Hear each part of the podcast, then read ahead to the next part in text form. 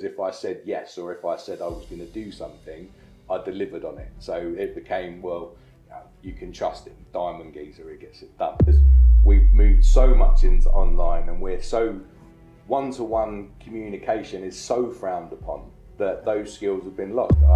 I'm sure there was probably a bit of a sneaking grin coming across my face that went, I'm a diamond dealer. Geoff Smith is a diamond geezer. No, seriously, he is a diamond geezer. He traded in diamonds. When I saw Geoff speak at an event, I just needed to have him on this podcast. When you hear Geoff's story, you will be on the edge of your seat. Like, how do you approach losing £1 million worth of other people's money, especially when those people really want their money back and they will go to quite extreme lengths to get that money back? How do you negotiate with these sort of people? And when you're at the top of the game and you're in the security industry, an industry which has some pretty tough people in it, and all that is going on around you, how do you navigate your way through that? Geoff is a diamond geezer, and you're going to want to listen to this story to the very end and hear how he went to the top of his game in the security industry, moved and started dealing with importing diamonds from other countries, and then recovering from losing £1 million worth of other people's money. I'm Richard Osborne. This is DRIVE, the small business podcast from UKBF. Hiya, Geoff. Good to see you. Good to be here, Richard. I've seen you speak, and when we saw you on stage at the Business Networking Show, and you was talking about your journey, my colleague Jacob was sat next to me, and his face was just like totally transfixed. And I remember sitting there thinking at the time, like, we need to speak to this guy. We really need to share this guy's story on this podcast. So having you here, absolutely fantastic. And I'm really looking forward to sort of hearing that story and really getting sort of like into the detail of it. So really, like, how do you start? How do you grow up? Well, you know, thanks for having me on the show, first of all, Richard. It's great to come and actually have a chat with you guys and to further the experiences that you guys had at TBNS, which was a great platform to get the story out on. Yeah, my background story is probably not as exciting as where things ended up. So, you know, I grew up in West London, you know, normal family life. So, you know, loving parents, one brother, no prison visits to visit the family at the weekend. So it was all very normal, very much middle-class suburbia. And my journey into being an entrepreneur in the first place sort of started at a pretty early age, where I went out and developed a car cleaning business with a friend of mine from school.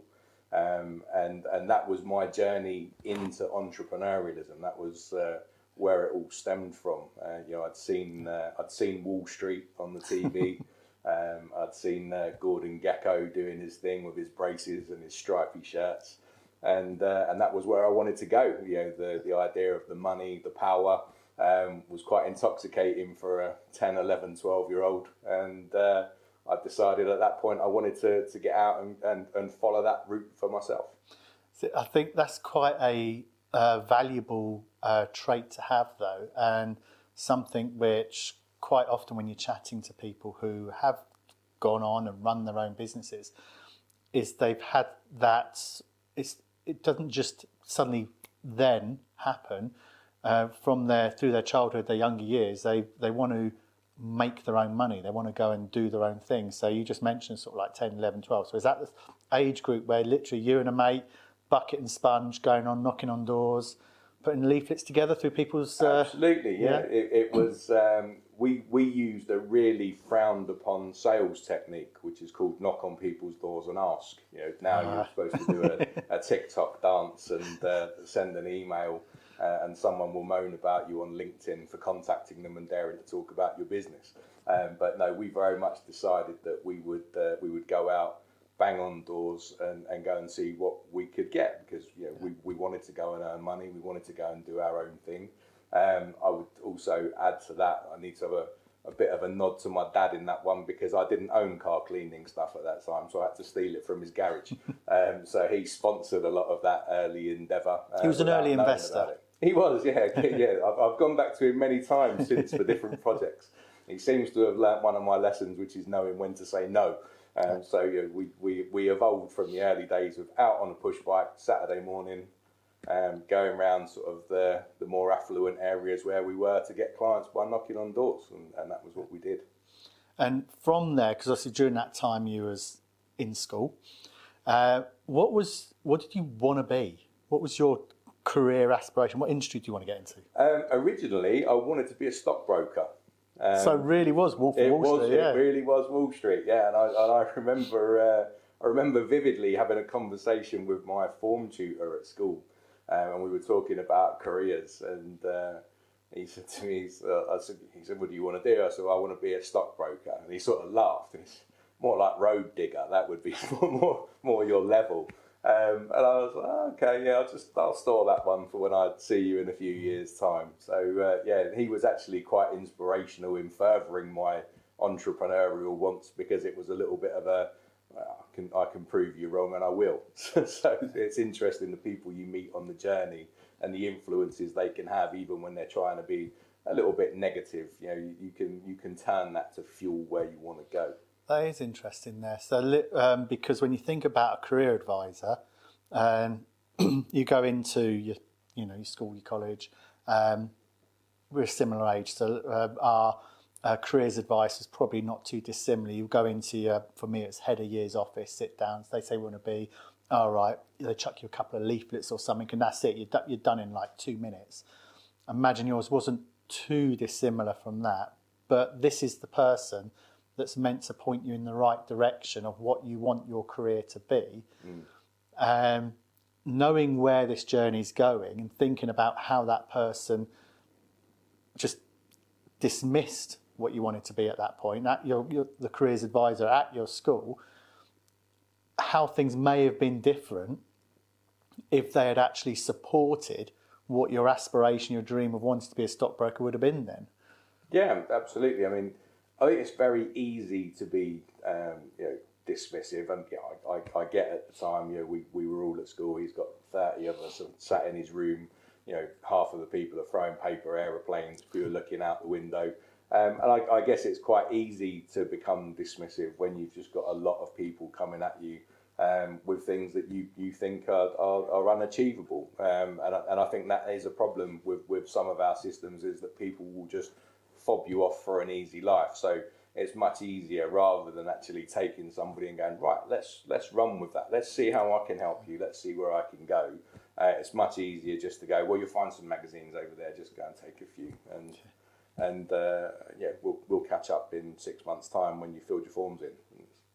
And that seemed to be, back in certainly my experience of schools and careers, that was pretty much what we did. We had a careers library, which was one room with various different brochures on join the army, be an architect, join the nursing profession, not an awful lot in between really, and that was your guidance. That was what you had to deal with. So there certainly wasn't a lot if you wanted to go and aspire to be something in business, something a bit different, get into trading, something a bit entrepreneurial. That support network, as far as I was concerned, was not there and not available.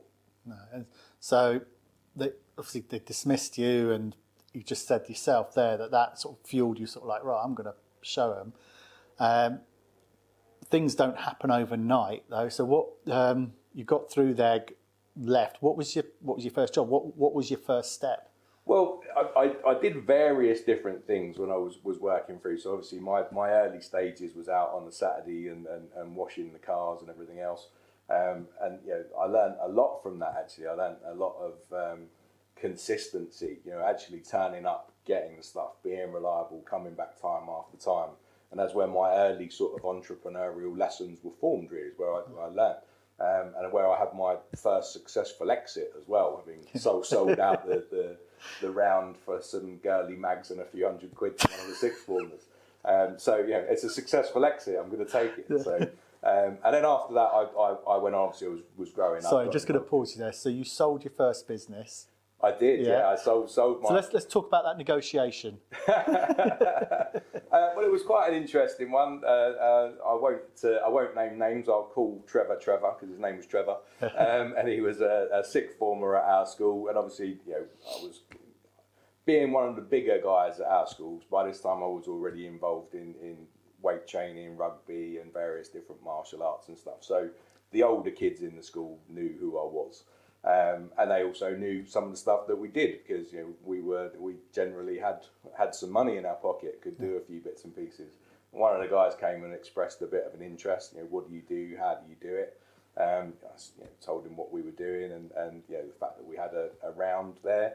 And he was in a position where he was doing his A levels. You know, his parents were on his back to get a job.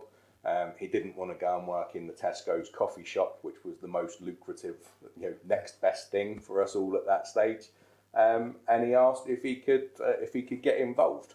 But by this time, you know, I'd become a bit disillusioned with going out and every Saturday and trying to do the stuff. And my vision of being an entrepreneur is, you know, and my association with the meaning of it is, if you've got a business that you've set up, is does the money still turn up even if you don't?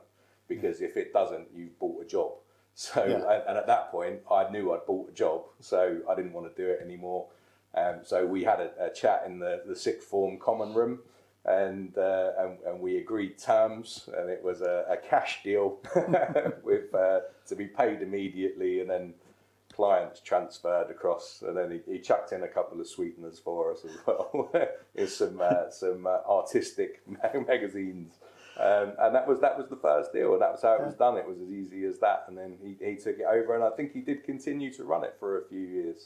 So we're making light of it and joking, but I do find it fascinating to listen to. That as an individual, you've you had that mindset. Whilst you're still at like sixth form, high school, that sort of age, because if I think back to my 20s, I remember a director, who's the ops director of a company I used to work for, and just generally in part of his little mentoring coaching, as I was like the young lad coming up there, he turned around to me and said, a business owner, an entrepreneur, never really makes their money until they sell their business. That was just his approach. And I learned that later on. But you're already thinking in that sort of mindset, beyond the jest that we're having of like what it was. It's still that very mindset, as you just said. Does the money come in even if you're off sick or unable to work? Which I think's just a fascinating insight into where your mind already was at that stage. Yeah, absolutely. I mean, you know, I was always going to be going out to earn my own money, but. In as much as the whole of that journey encouraged me to be working hard and going out and putting the hours in to get the rewards. And my whole life growing up, my lead from my parents was, you know, if you work hard, you can get what you want. It takes time, but you'll get there. My whole issue, the whole word I didn't like was time. I didn't like being told it's going to take years for you to get to where you want to go, because I think that there is a way you can get to where you want to go. It's just how you join up the steps, and I was very much of that mindset, and I never saw Gordon Gekko waiting for his money. He always went and got it, and that's what drove me as I was putting these things together. So when I was starting the business, I was always mindful of where it was going to end up. You know, if I step into something, I like to know how I'm going to step out of it. And that helped me immensely in later years of knowing which door to get out of. So jesting again, but obviously, you sold your first business with a cash deal. Cash deal, in that sense. Yeah. Finished high school, you went into what some might say proper jobs or that sort of thing. What was your sector at that point? You know, what was your trade at that point? So when I left college after A levels, I went into something that really I never intended to. I was actually being recruited to join the police, and I had passed all of the qualifications, all of the entry requirements, I'd had the interviews, and I had a start date and I was due to be starting with them.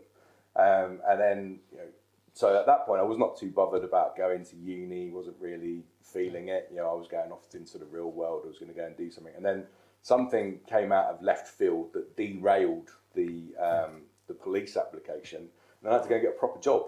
Right. So then I found myself out in the world thinking, well, what am I going to do? And I got involved in the insurance industry, and I was the man at the pole. So for anybody under the age of 40 who's got no idea what that is, probably ask your parents. But I used to basically do knocking on doors, well, in as much as going around to people's houses and selling them home insurance and car insurance in their houses. And that was how I then got involved in financial services. I remember that, literally people coming along, knocking on your doors. You alluded to it earlier, so it's really frowned upon, but that is how business was done domestically during that time. It was going through, knocking on doors, and it was a tough old gig, whether you were selling a vacuum hoover or insurance or... was it the pools? The pools coupons. Pools coupons. That it was, but it's a good confidence builder. I think you learn a lot. You learn how to talk to people, and that's the thing. You know, you see massive investment from people now trying to deliver sales training in their companies for their online services and, you know, their TikTok dances and everything else. But what they lose is the ability for their staff and the people involved in their business to actually communicate one-to-one in a persuasive manner. They lose that because we've moved so much into online, and we're so one-to-one communication is so frowned upon that those skills have been lost, which is why now those companies are having to reinvest in getting people to come back in and educate their staff how to actually do it. Whereas we just learn it on the street. We learn, and you learn a lot of resilience as well, because for every 20 doors you may knock on, you're lucky if you get one to turn around and go, oh, I'm just thinking about my insurance. Absolutely, yeah. It's not the first thing that comes up when you're trying to get the kids' tea ready and someone's knocking on the door to talk about your house insurance. But that was how we did it. You know, we had, you know, ambitious targets, and big businesses were built off the back of that. You know, some huge household names, you know, built their legacy on knocking on people's doors. Yeah. So how did that career develop? Interestingly, so I stayed in the insurance for a number of years, and I got involved in corporate marketing within that. It was around the advent of stakeholder pensions when they came out for the first time. Wonders that they were, and I was involved in selling those to businesses. And part of that was doing stage presentations to companies for all of their employees and fielding questions from them, and then getting them to sign up to pension schemes en masse, which was, it was a great experience. You know? And again, massive on the confidence building and the communication skills when you're stood in front of a building firm of 400 or 500 guys who have been pulled in off site to sit and listen to you, none of whom want to be there because you're talking about taking some of their pay away and putting it into something they can have in 30 years' time. So it was a real steep learning curve. It was a really good time. Yeah. So I'm picturing this person in my mind now who's a bit of a go-getter, wanting to make their own money, from a very early age, take control of their destiny in that sense. The selling insurance, a very very suit and sort of formal type of industry sector, going a bit, you know, again, door knocking, very, you know, well presented, good communicator, sounding like very, you know, sort of sensible person. To be sort of, you know, to have within your organisation, be working with, moving into the corporate world, and selling pensions, a very sensible, very formal, legal kind of industry, really. So you're in that role, you're selling pensions. So what sort of happened next? So you had a bit of a career change. Well, yeah, absolutely. That's, well, running alongside all of these things in the background, as I said earlier, I'd been, you know, when I was at school and at college, I was very much into the gym and the weight training and the martial arts and the rugby and everything else. And part of that journey had seen me sort of running a gym in my spare time. And you know, particularly when you're in the gym during the daytime, it tends to be a lot of guys who work in the security industry. And you know, they're in there sort of 10 o'clock in the morning when everyone else is already at work because they've been up late, and they go in and they spend the day there training and eating and swapping tips on what steroids to use and this sort of thing. And obviously that became part of my world, and because I was there and I was connected to these people, it wasn't too long before one of them came along and said, listen, you know, bit of a bigger guy, look all right in a jacket, we've got some work on Saturday, we're a bit short, can you come and help us out? And that was my first foray into the security world. I was working in pubs and nightclubs, and eventually going on to some executive protection and various different bits and pieces before I developed my own security business in years to come. So yeah, I was running that alongside my sensible day job. So you're literally such different kind of roles when you say you literally alongside. So at that point, whilst you're selling insurance and selling pensions, you're often dressed for, on door at nights, bouncer, door security for yeah, presumably nightclubs, casinos, anything like that. Yeah, yeah. It's, on a serious level, I imagine the communication skills you developed and learned throughout your day job enabled you to diffuse situations and have conversations with people without having to resort to physical restraint. Well, I can't say that it was always like that. No, but I did manage to talk my way out of more problems than I had to physically fight my way out of which, you know, in that industry, it's inevitable that there's going to be a few of those altercations as well. But again, within that whole process, you know, I was running this job very much alongside my other stuff, and it was all about, really for me, it was about putting money in the bank to be able to do other things at that time, because I wasn't really overly enamored with having sort of the day job that I had. Didn't really know what I wanted to do. You know, the security was good. It was good fun. I was meeting interesting people. I was earning money while most people were spending it. But I was back to having to have that work ethic again, because I was working 5 days a week with my insurance job. Sometimes I was working 6 nights a week, and occasionally I was doing other bits and pieces at the weekends as well. So I became almost a workaholic at that point, because I was running 2 and 3 jobs at the same time, but a bit aimlessly, with not really knowing exactly where I wanted to end up at that point. So when did the light switch go that inspired you to, and give you that direction? When did you get that focus? Well, it was a couple of years into it when I was working for a bank by this time. I'd moved across to work for one of the high street banks doing wealth management. And I had a bit of a disagreement with one of the area managers of that bank, who was, you know, suggesting that I should be pushing products harder to people that I thought shouldn't be having them pushed on them. And so we had a bit of a disagreement, and he left my office promptly through the door horizontally. And at that point, you know, I thought I'd made my point, and that would be the end of it. But he made his point quite succinctly in a letter on the Monday morning, which said, "Go and never darken our doors again." So fair to say that he won that encounter. And so now I was jobless. So now I was sitting there. Obviously, I still had my security work, which I'd done all of the time. I was sitting there now on my sort of impromptu vacation and thinking, you know, what do I want to do? And again, I've always had that thing. I want to work for myself. I want to do my own thing. I want to earn my own money. And now I'm thinking, we go with what we know, you know, and what we knew at that point was security. and I knew it well because I've been doing it for a long time and I had a lot of good contacts in there. But what I was going to have to do now was going to be slightly different, because if I wanted to do this as an entrepreneur and I wanted to do this as my business, I was now going to have to start going head to head with people that had been allies of mine in the first place.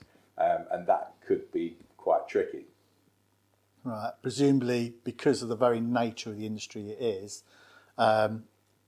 people don't normally deal through cease and desist letters or something along those lines. No, it was one of those things when I moved across to do it, and I decided that I was going to go my own way, and I was going to set up my own security business and start taking contracts. But I had to be a bit mindful about how I would want to do it, because I liken the big companies in the security industry to crocodiles, really. If you put your head in their mouth, it's going to get bitten off. So I had to come up with a way that I could not get my head bitten off, because you start going after people's contracts, you're likely to get 3 or 4 guys turn up round your house at 3 o'clock in the morning with balaclavas on, and it's pretty fair to say they're not there to invite you to a ski trip. so that's not going to happen. So I had to try and find a way that I could continue to work, continue to be allied with these companies. And so I sort of decided, and again, using the crocodile analogy, everything that sticks its head in the mouth of the crocodile gets it bitten off, apart from the little bird that flips in and cleans its teeth. So I decided to come up with a methodology that would allow me to do exactly that for the bigger companies, by taking on the worst places that they didn't really want, or the places that were difficult to staff, or the places where they were having issues that was just taking their eye off the ball, or not really financially worth their while because they were so big, but could be worth my while as a smaller operator. And that was how I set out. That was my USP. That was I decided I would go in under the radar, in a supportive function, and be non-threatening to those guys. So I wasn't directly challenging them head to head, but more working aligned with them. So trying to work a bit smart, as opposed to just going straight into a confrontation situation, which I would definitely have lost at that time. And I'm presuming that worked well and put you in good stead? Yeah, it worked well for a good period of time. And it was fair to say that we had a good relationship with the companies that we worked for. The guys that I employed were fantastic, really good guys. The fact that we took on places that were slightly harder to deal with, or a bit problematic, meant we were able to charge a bit more money for doing that, which meant I could pay better rates. So I was able to attract the guys that wanted to work for more money. And I was able to go and the security industry that time was about having the biggest, scariest people available that would get the job done for you. So I was able to recruit those kind of guys because I was able to pay more money. So It was a good self-fulfilling circle, really. I was able to charge more, therefore I had better guys, therefore I got more work. Okay. And then your business grew and grew during that time, and you went into private security? Yeah, we did lots of different bits of private security. Obviously, we were still servicing the pubs and the nightclubs. We started doing some executive protection stuff. We did private weddings for people. We did some interesting weddings where there had been estranged spouses from previous relationships trying to turn up and having to secure the sites to stop people trying to gate crash the weddings, which was interesting. One of the best, most interesting jobs we did was a diamond exhibition. And that may have prompted me to think about things further down the track, but we looked after a jeweler's that was having a big diamond exhibition for their clients, and we did the private security for that. So some interesting jobs came out of it over the time we were in there. And the thing with private security, or that sort of sector, is you get to meet some really interesting characters. Yeah, I think it's fair to say that over time I met quite a lot of interesting characters, some more interesting than others. And some of the people that I met on that journey, who I'm not going to mention on your podcast, may have sort of shaped the way that some of the outcomes of my business journey at that stage went. there've been various sort of films, and yeah, I was talking to a guy the other day who was listening to my story, and he was, well, you know, if Guy Ritchie did business, he'd be talking about your stuff, and that was kind of how it evolved, was, you know, that sort of world I was in contact with. So I began to get pulled into circles of what we would loosely refer to as business people, who thought it was quite useful to have, you know, a young cocky guy with a, you know, fairly robust private army at his disposal, wrapped around them. So I've met some very interesting people during that time. What was that lifestyle like at that time?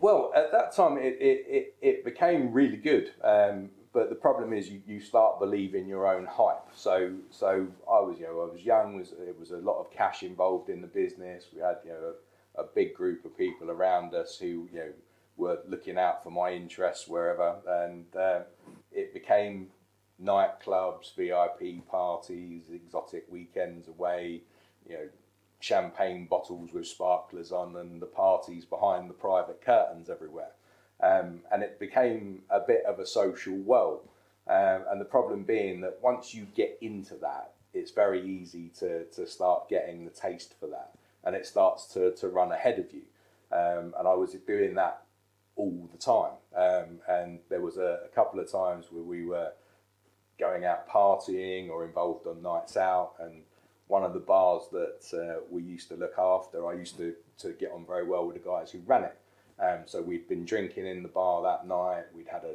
lock in there, some people had stayed, then we'd gone to a club afterwards, and the following week I went in to pick up the wages for the security who worked at that bar, because they were my guys as well. And we sat down, and he said, "Oh, so we need to sort out the money from last week." I said, "Oh yeah, that'd be great." He said, "We need to talk about the bar tab as well." I said, "Yeah." I said, "Well, let's just sort out what the wages are, and then we'll sort out the difference between us." And he said, "I'm glad you said that." He said, "I thought that would probably be the best way of doing it." So at this point, the penny hasn't dropped. I'm expecting him to give me some money, and I'm expecting him to knock some off.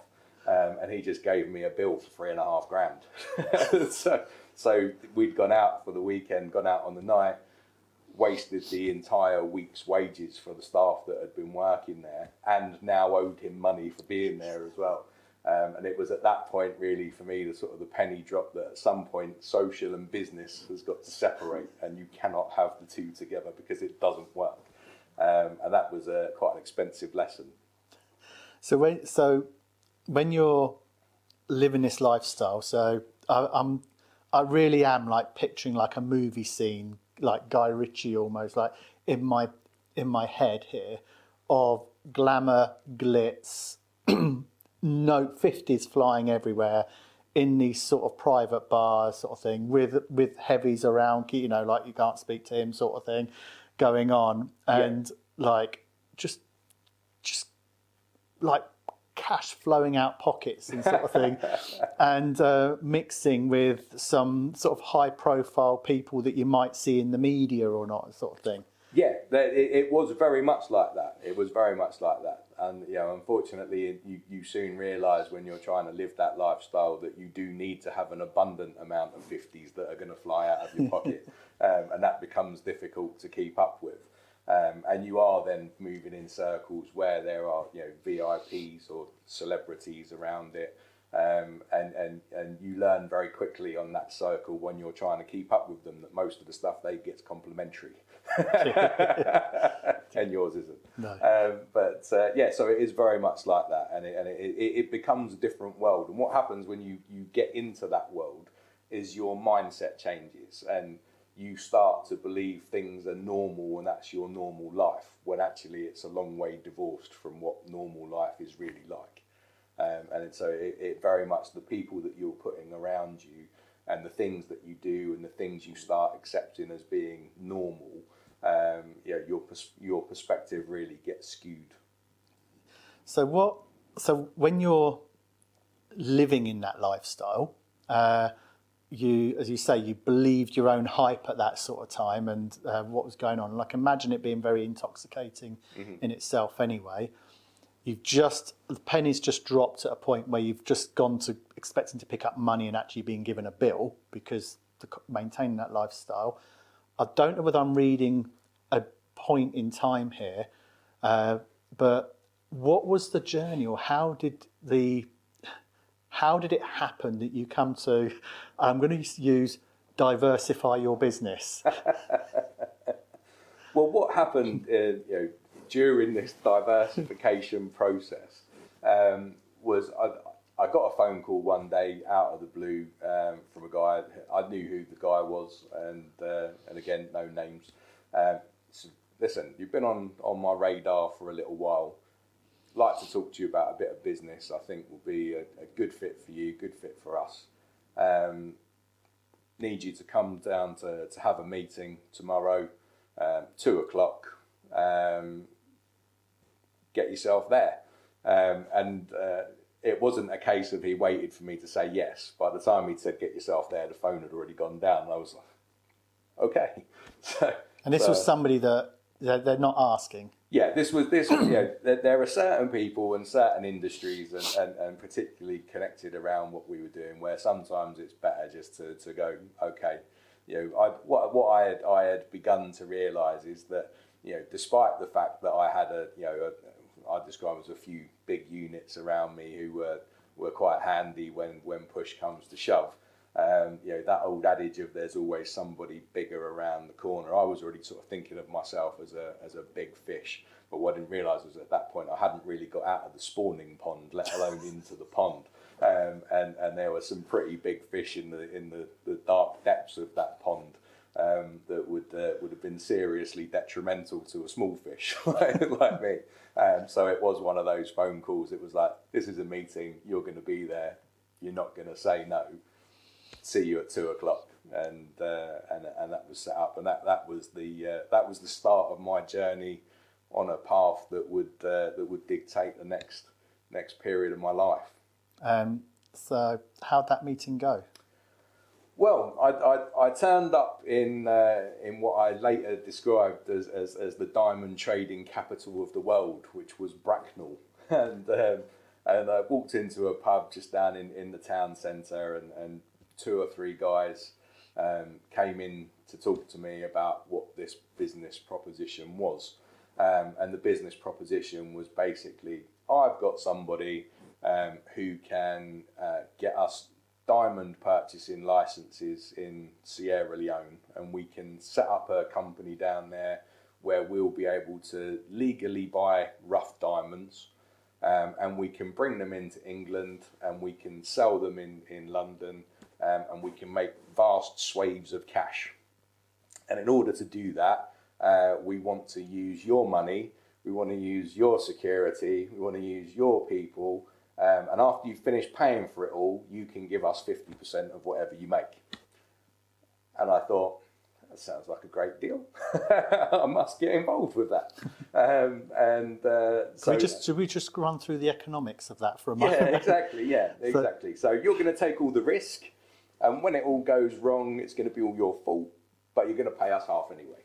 And so that was the economics of the deal. Just to work out whether there was any part of that that's in your favour, presumably 50% of the profits, or 50%. So you do get all your costs covered.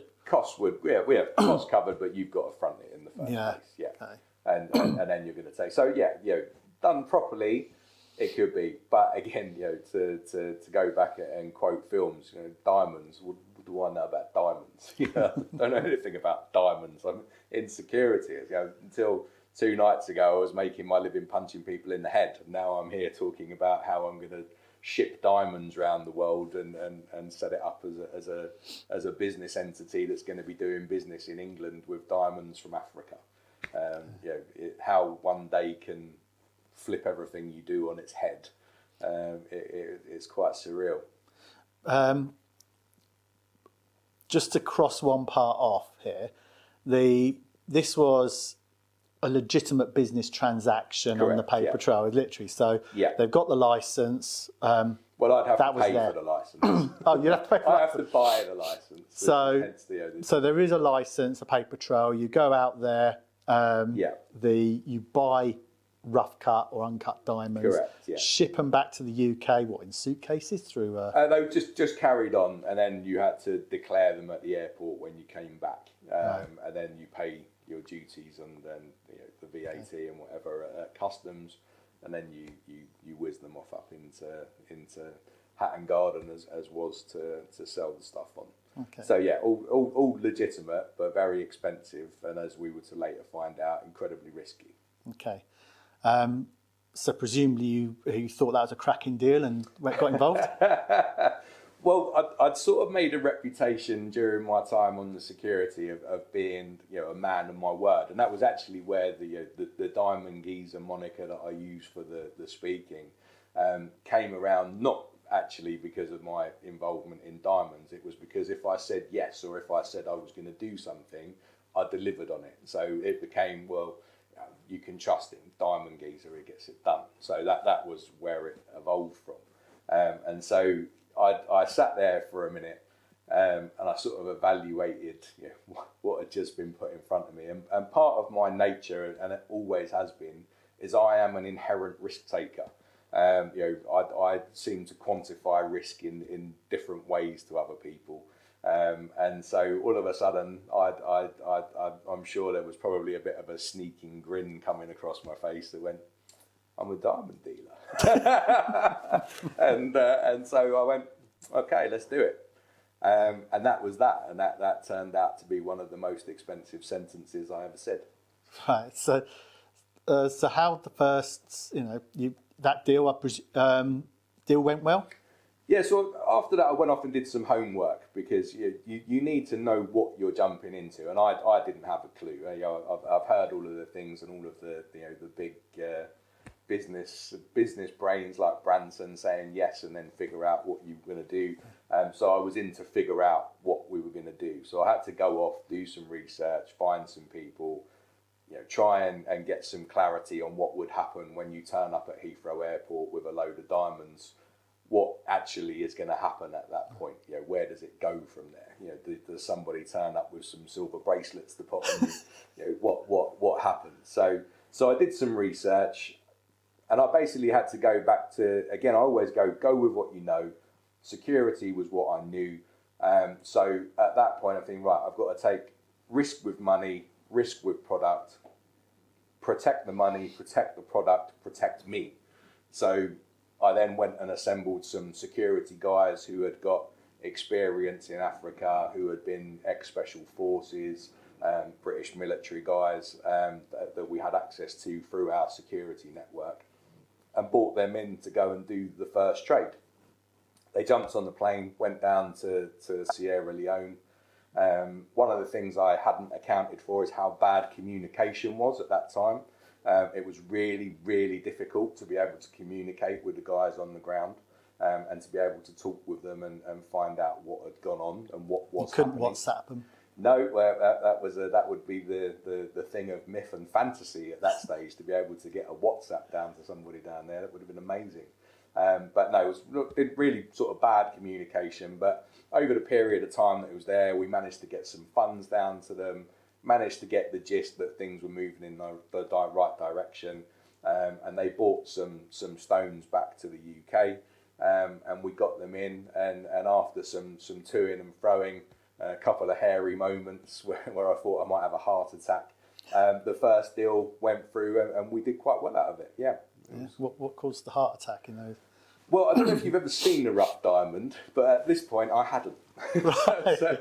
so all I knew was I had a box of what was alleged to be diamonds that had cost about £120,000, and it looked like broken bits of tarmac to me. And so I saw it. They'd sent me the pictures of what they'd actually bought, and I lost my mind. I was like, what on earth have you done? It wasn't quite that polite. And it took someone else to sort of say to me, look, no, listen, that's correct. It should look like that. Don't think that it comes out looking like you've got it set on your ring, because it doesn't. This is the way, this is the evolution.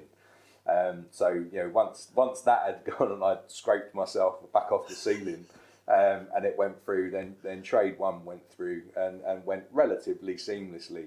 and we was all able to take a bit of a sigh of relief.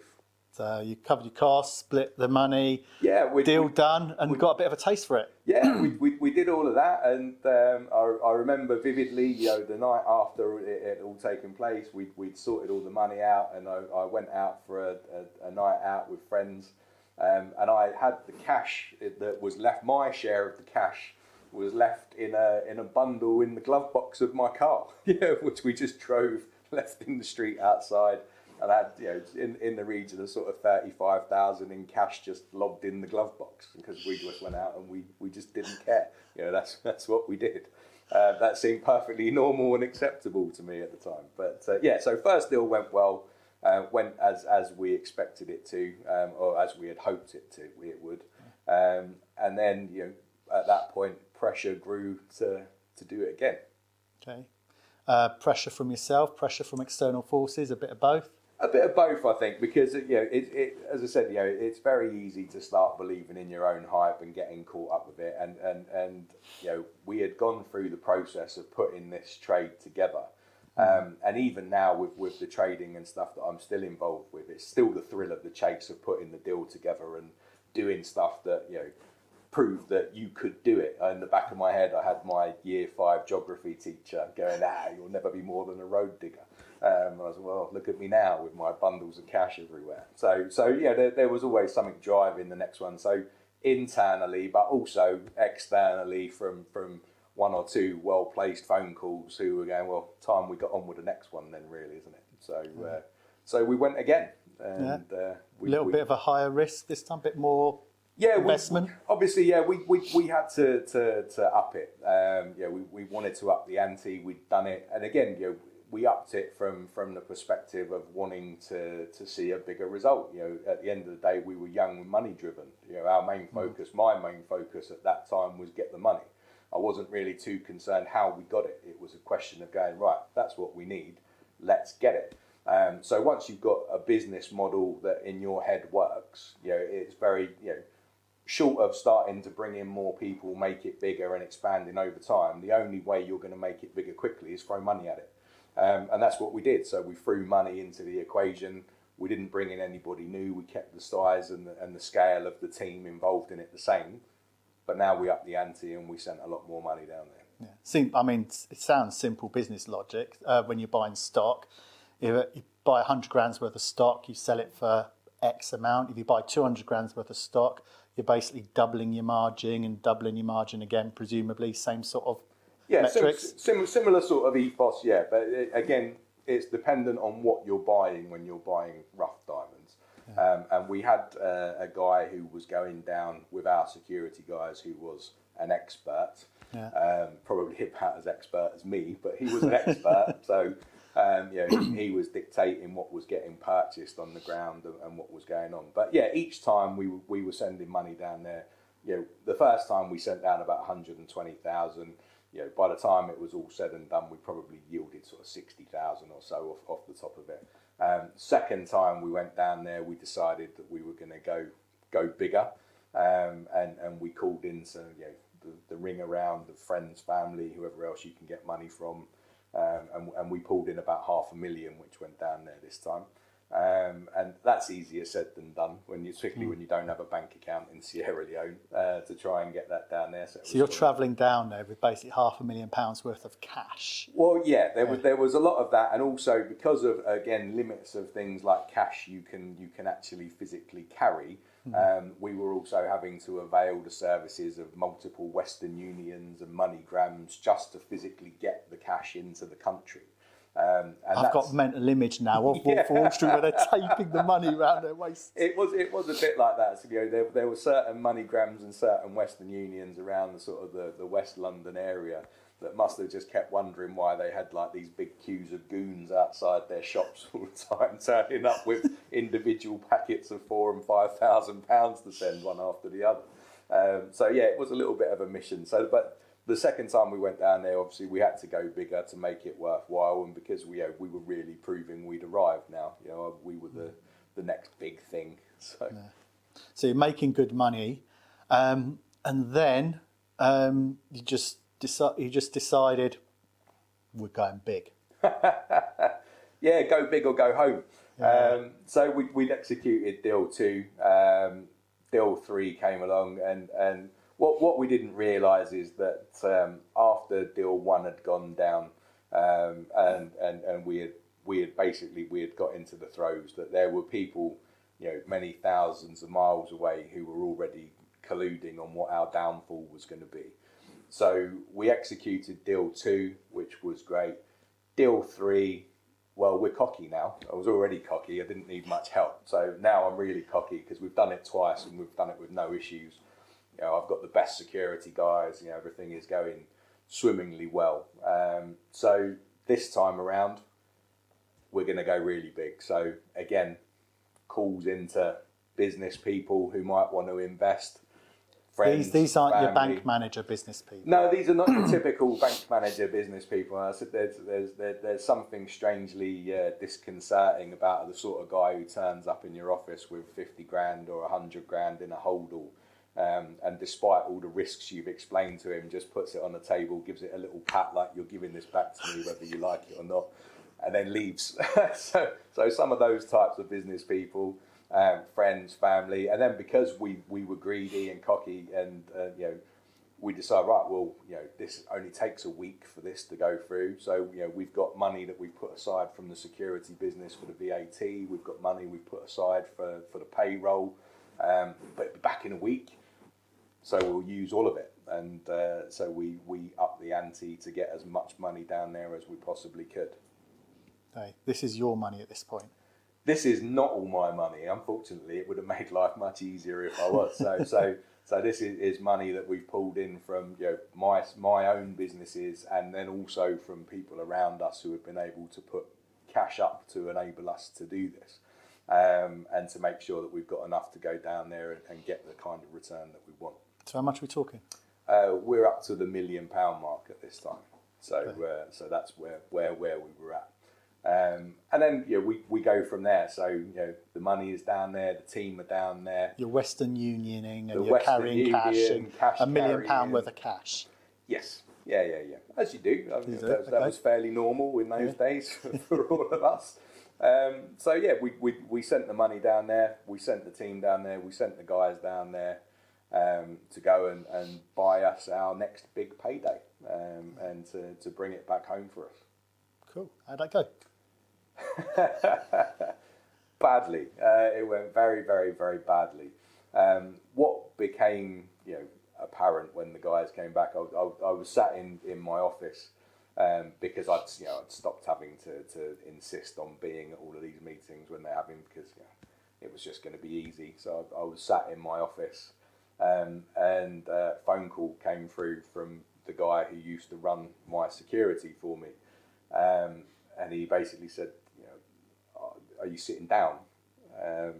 And I could tell, you know, this was a guy who has been around the world, special forces. There was not much phase this guy, you know. And you talked to him, and he was just a lovely, nice guy, but there was now an edge to his voice that I hadn't heard. And he was just like, are you sitting down? I was like, what's happened? He said, we've just got into the garden. You know, we've unsealed the package, and you know, I said, okay, yeah, great. You know, what's it look like? You know, what's the problem? He said, well, he said, I don't know quite how to tell you this. He said, but you know, we've got a box full of broken glass. And I went, what do you mean broken glass? And he went, literally broken glass, as in some of it's still got Budweiser printed on it. And at that point, the world stopped. What? Wow. Yeah. You've... Absolutely wow. And I just want to roll back a little bit. So literally, you've taken every penny that you had yourself, but you've also borrowed a shit ton of money. Yeah. From, I'm going to stick with your term, business people. Correct. To the tune of like £1 million. Yeah. Yeah. And you've just bought a few broken Budweiser bottles. Yeah, that's the strength of it. And so at that point, I could feel the sweat running down the back of my neck, to be honest, at that point. Yeah, the girls that were in the office working at the time, I just went, you just need to get out. Just go, don't care where you go, just get out. And you know, by the time the second one of those walked out the door, I was already being sick in the bin behind it, because it was the first time in my, you know, cockiness that I had suddenly got the dawning realization of what this actually could mean.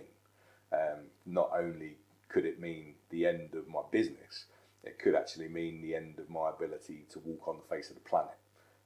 And that suddenly became crashingly apparent to me. So how do you deal with that? Well, it was really difficult, because, you know, I went from having all the friends in the world and all of the allies in the world to suddenly realizing I had nobody, because, you know, when we were talking earlier, you used the phraseology talking about rats off the sinking ship. And that's what it was. You know, everybody that I knew, people I thought were close to me, people I thought would be supportive, suddenly just ran for the hills, literally. You know, you couldn't get phone calls, wouldn't get answered, people wouldn't talk to you. And, you know, some support came from places I wasn't expecting it to come through. And people tried to pass sort of bits of work to me where I could, you know, earn some money and try and make amends with people. But one of the things that I realized at that point is that if I just sat quietly in a corner hoping that this was going to go away, is that might mean I might end up planted quietly in a corner and just disappear. So what I had to do was to, again, going with what you know, one of the things that I can do and I do quite well is communicate with people. And one of the things that in entrepreneurialism across the board I talk about is learning how to communicate. And so I had to basically go cap in hand to all the wrong types of people and explain how I was going to fix things. And you know, it was not a quick process. It wasn't something that I can get this sorted out in a week. This was something that took a long, long time and had, you know, very real repercussions on my life and how I had to live it. And, you know, there were certain nasty events that forced me to having to go and do different bits and pieces. I had to relocate for a little while I was creating that space to be able to make opportunities, to be able to redress the balance with people. So in as much as I had to make communication and I had to talk to people, it's very easy when you find yourself under pressure that it can become all-consuming unless you can distance yourself from it. And when you're getting relentless phone calls, people driving past your house at 2 and 3 o'clock in the morning, you know, turning up outside your kid's school, that's a difficult position to find yourself in. So you have to create a bit of distance to be able to go away, come up with the plan that you can then come back and act on. One of the things I saw you speak about is tackling this head on, going to meet somebody to like talk it through. Now we've had a guest in the past who had a challenge in his business where literally he couldn't pay the bills, so he made the phone calls to this. Now this is on a different level in the sense that this is life. But just to paint a picture in absolute clarity, like, you know, one of those meetings I already talk about, was it like effectively in a crib? It was, yeah. So tell us that experience. So, yeah, we basically were going to have a meeting with... one of your funders. Well, yeah, some people that had funds into us. I would stress with these guys that they were, you know, legitimate guys who had put money into the venture. But nonetheless, you know, when you're talking about these types of amounts of money, everybody is an issue. And so as we were driving up to the meeting, I was driving up with you know, one of the guys who was involved in my business at the time, and he was saying, you know, I said to him, I said, well, I think it should be okay. I said, but if the meeting takes less than 10 minutes, we're in dire trouble. You know, if it takes half an hour and onwards, it may be that that we'll be okay. And he said, so just to clarify, he said, if this meeting takes less than 10 minutes, is it a case that we're driving straight to the airport and leaving? I said, yeah, that's a pretty fair assumption. And I had my passport in my jacket. So we drove up to the meeting, and we went into the building to have the meeting, which was in a converted chapel. So when I went in there, I was met by the young lady. Said, oh yeah, I need to take you downstairs and have a seat, and the guys will be down in a minute. And when she took me down and sat me downstairs, it was in the crypt of the building, complete with headstones down the side of the wall. And they kept me waiting down there for, you know, it was maybe like 2 or 3 minutes, but it felt significantly longer. I was sat there. Yeah, that was quite a concerning time. Yeah. But you chose to address each of the funders. I'm going to keep using that term. In this venture, and put proposals to them on how you were going to get their money back. Yeah, nobody sets out to fail in business. You never set out to get it wrong. But it's inevitable at some point you will make a mistake. There's no such thing as a perfect business. And so, yeah, you know, it had gone wrong. And I've had businesses later that have gone wrong. But the main thing being that, you know, as you communicate with people, you work, you cooperate, you find ways and means of addressing situations with them. And, you know, the outcome of that then generally is good for all people, because it shows a willingness from your side to honour commitments that you've made, and people that you work with generally want to get their money back. You know, at the end of the day, I sort of laughingly joke about it, but when you have problems in your business, you know, if you owe money to the bank, or you owe money to the tax man, things that seem insurmountable at the time, you know, you have to try and put that in the context that, you know, these guys are not gonna, you know, your accountant is not going to turn up round your house at 3 o'clock in the morning and sit on the end of your bed and threaten to shoot you. Whereas the guys that were talking to me might well have done that at some point. So, you know, it sort of quantifies for me that actually when you sit there and you think things are bad, and you think things can't get any worse, that everybody you're going to meet on your journey will work with you if it means recovering their own interests.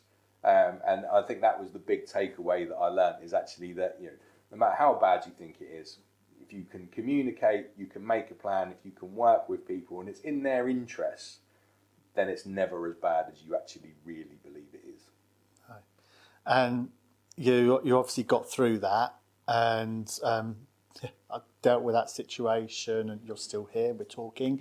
Yeah. I'm not telling you where I live though. So how did you move forward from that point?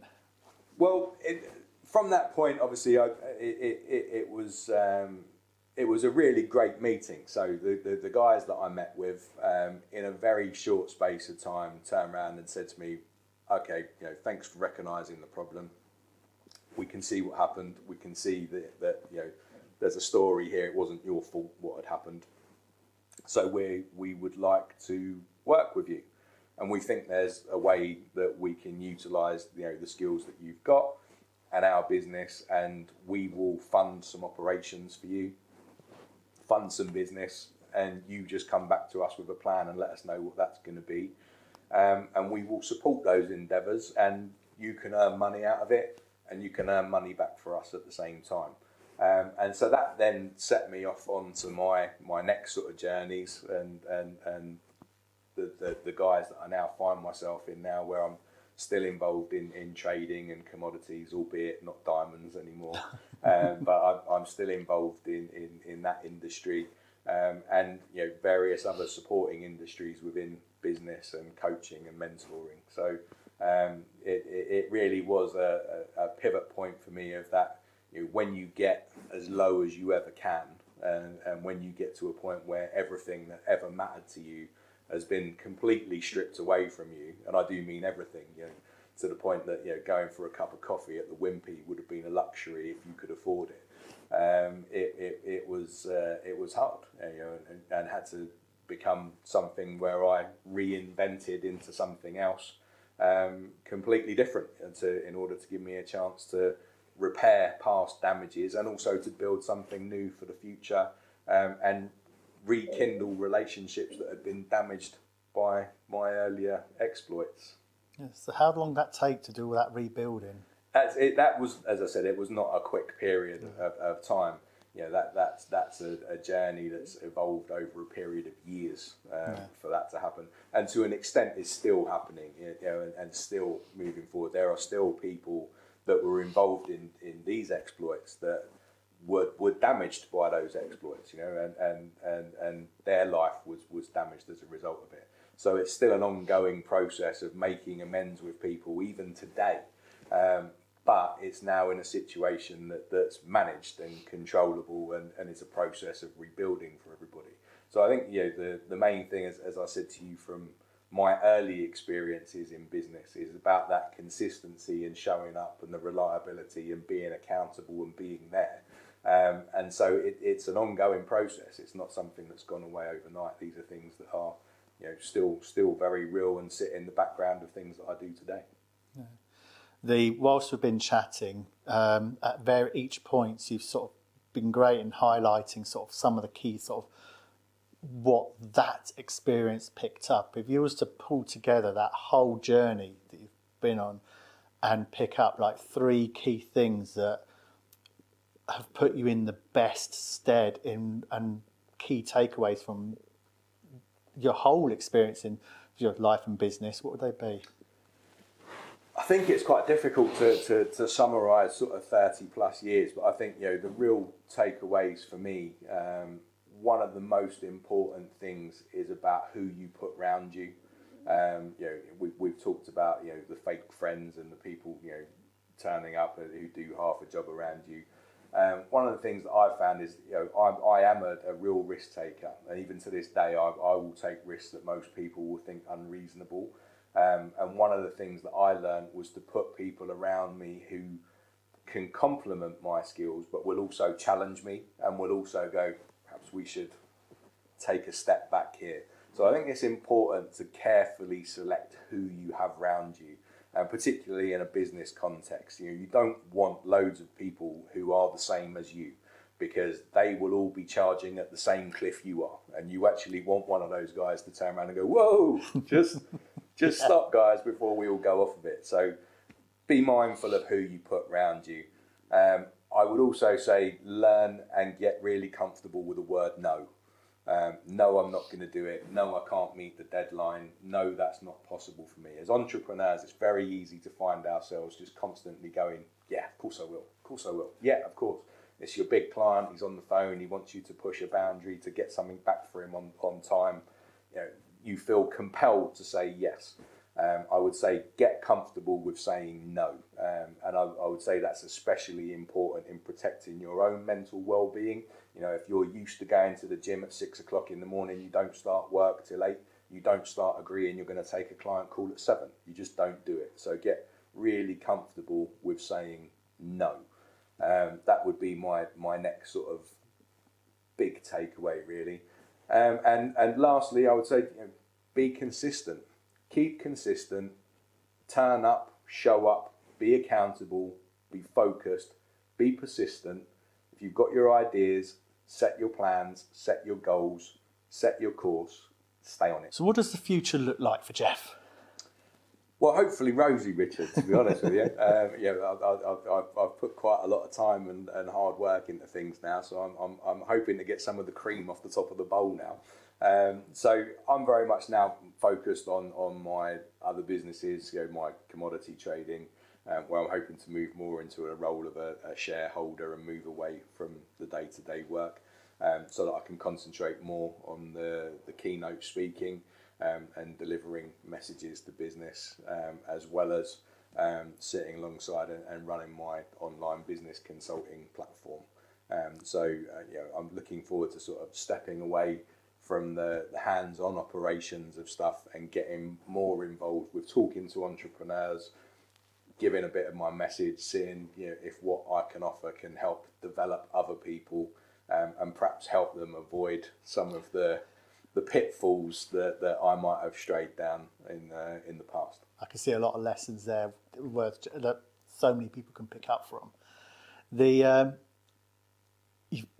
so much that pick up from there, but what is your real purpose, and to quote and like the name of the podcast really, your drive? What drives you to keep going even when you're at that low and everything's gone, as you said, and you've got people sat at the edge of your bed and things like that happening?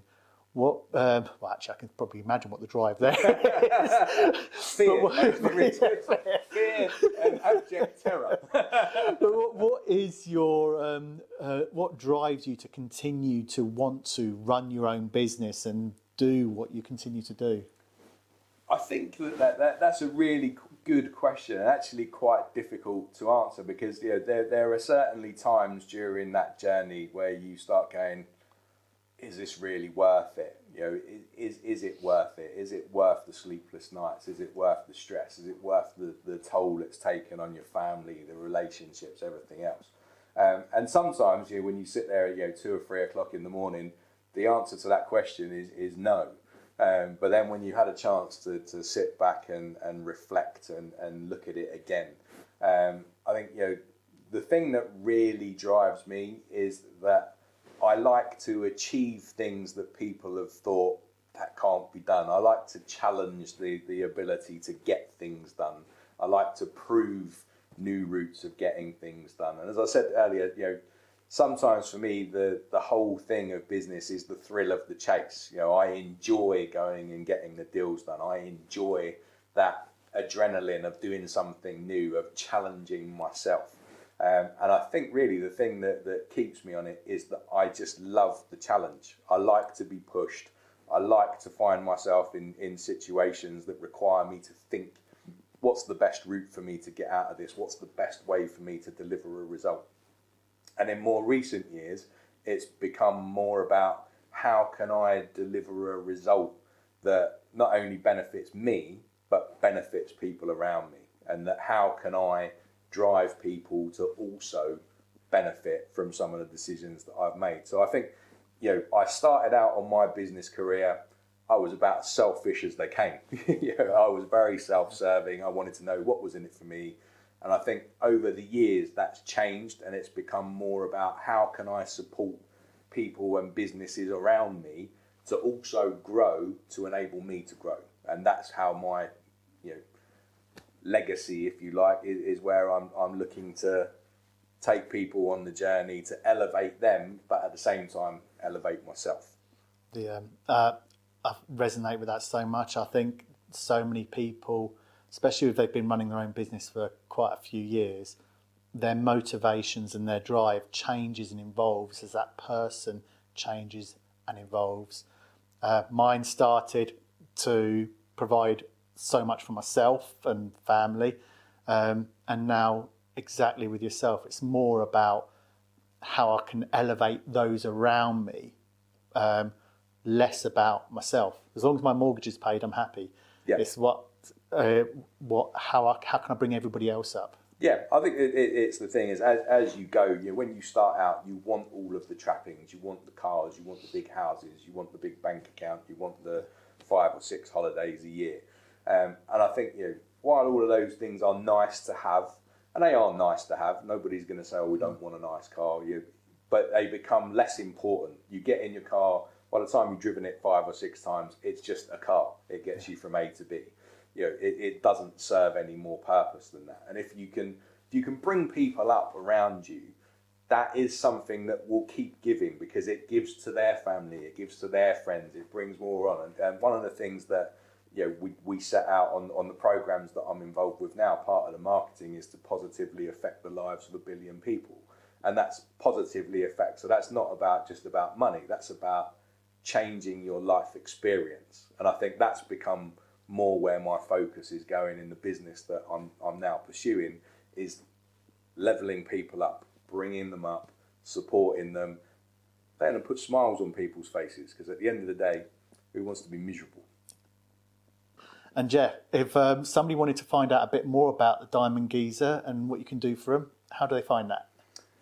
Well, if they want to have a look, you will find me on Facebook, just as Geoff Smith. You'll find me on there with a picture of my ugly mug next to it. You'll find me on Instagram, Geoff Smith 316. You'll find me there. And if you want to go and have a look at the website to find out a bit more about what we do for businesses, then you can find me on GSFastGrowth.com. Brilliantly. We'll add those links into the Spotify, Apple, wherever you listen and watch this podcast. So anybody listening or watching, you'll be able to see those links in the comments or description for this now. It is an amazing story. I knew it would be. Jacob and I were absolutely like in awe when we saw you first telling that on stage. Thank you for sharing. It's been brilliant. Thank you for having me. It's been really good. Really enjoyed it. I hope you enjoyed this interview.